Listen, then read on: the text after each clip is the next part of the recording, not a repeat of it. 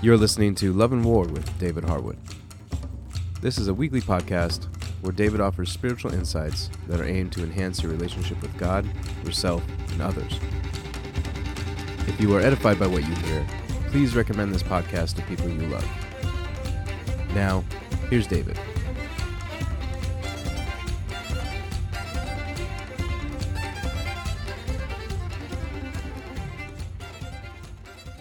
Please meditate on this word from the throne, the great command.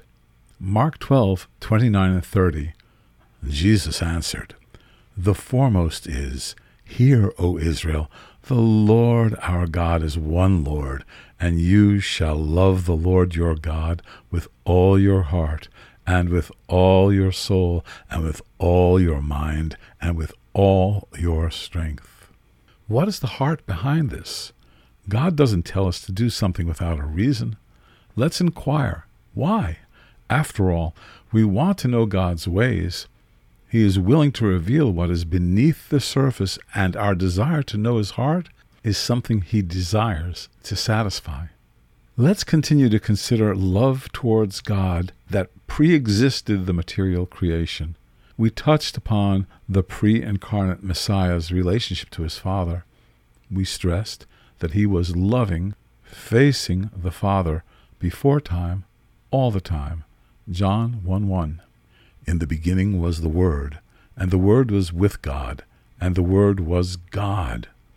On the night he was betrayed, Jesus revealed his awareness of his eternal past. He said, "You loved me before the foundation of the world." John 17:24b. Apart from revelation, we would never know of an eternal interaction within the Creator as Father and Son. This relationship is one of ultimate glory. And then we are given another example of wholehearted love for God. Until the creation of the material universe of secondary glory, mutual love was exchanged between God and multitudes of myriads of angelic creatures. He loved them as a whole. He loved them individually. His utter awareness of who they are, what they are, and his love for them is amazing. Seeing him, knowing his holiness love, they reciprocated. God is seen by them, and all they comprehend they see as worthy of their love. There is a relational dynamic of angelic love for God that originated in a revelation of their majestic Creator's love for them. One reason these personal beings were created was to know him, his loving awareness of them, and thus be truly aware of themselves. Being aware of his awareness of them may, possibly, have been their first waking thought. What I mean is this: as soon as they were created, they saw him. His relational knowledge of them became the foundation of their view of themselves as he revealed himself to them. This is still going on. They always see his face. Here is a description of this dynamic. Matthew 18, verse 10b. "Angels in heaven continually see the face of my Father who is in heaven." They are privileged to behold and relate to him. They were fashioned to be angelic majesties. 2 Peter 2, verse 10, Jude 8. Their freely given love for him is enjoyed by him as sons of God, Job 1, 6, 2, verse 1, 38, verse 7. As sons of God, they bear a family resemblance to him, and their love for God resembles the Trinity's love within and amongst God himself. Their love is joyfully appreciated by him. This love is not only emotional, it is emotion motivated by successive degrees of revelation that was only and is only accessible to them.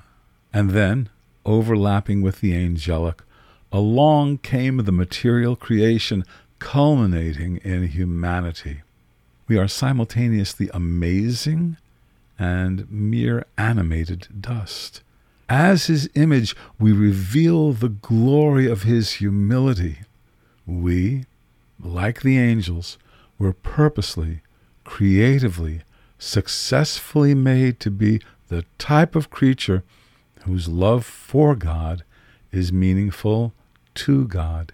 As the material image of God, we are able to relate to God analogously to the way the Creator interacts within himself. This is comparable to and compatible with the way the angels relate to God. Not only is our love significant to our Creator, but our love for him has been invested with additional deep significance. As priests, humanity represents the material cosmos. By proxy, that which is material enters into a meaningful relationship to him as we actively love him. It is true that the earth has been given to the sons of men. Psalm 115, verse 16.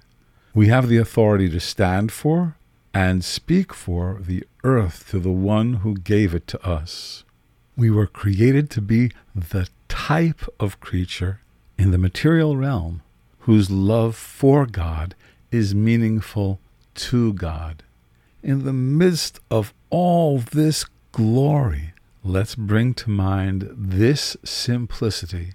He sees himself as our Father and loves being loved by us.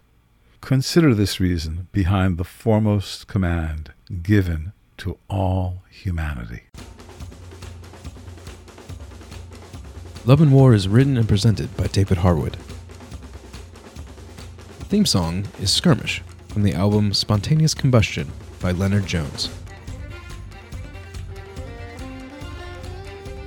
David has written several books, including God's True Love and his latest, Hope Again, Strengthening the Anchor of Your Soul, which contains a collection of daily devotionals. You can find links to these and others by visiting loveofgodproject.org and clicking on the book section.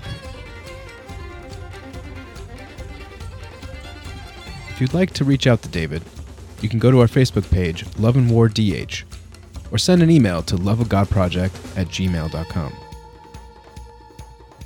Thank you for listening, and please remember to like, subscribe, and share this podcast with your friends.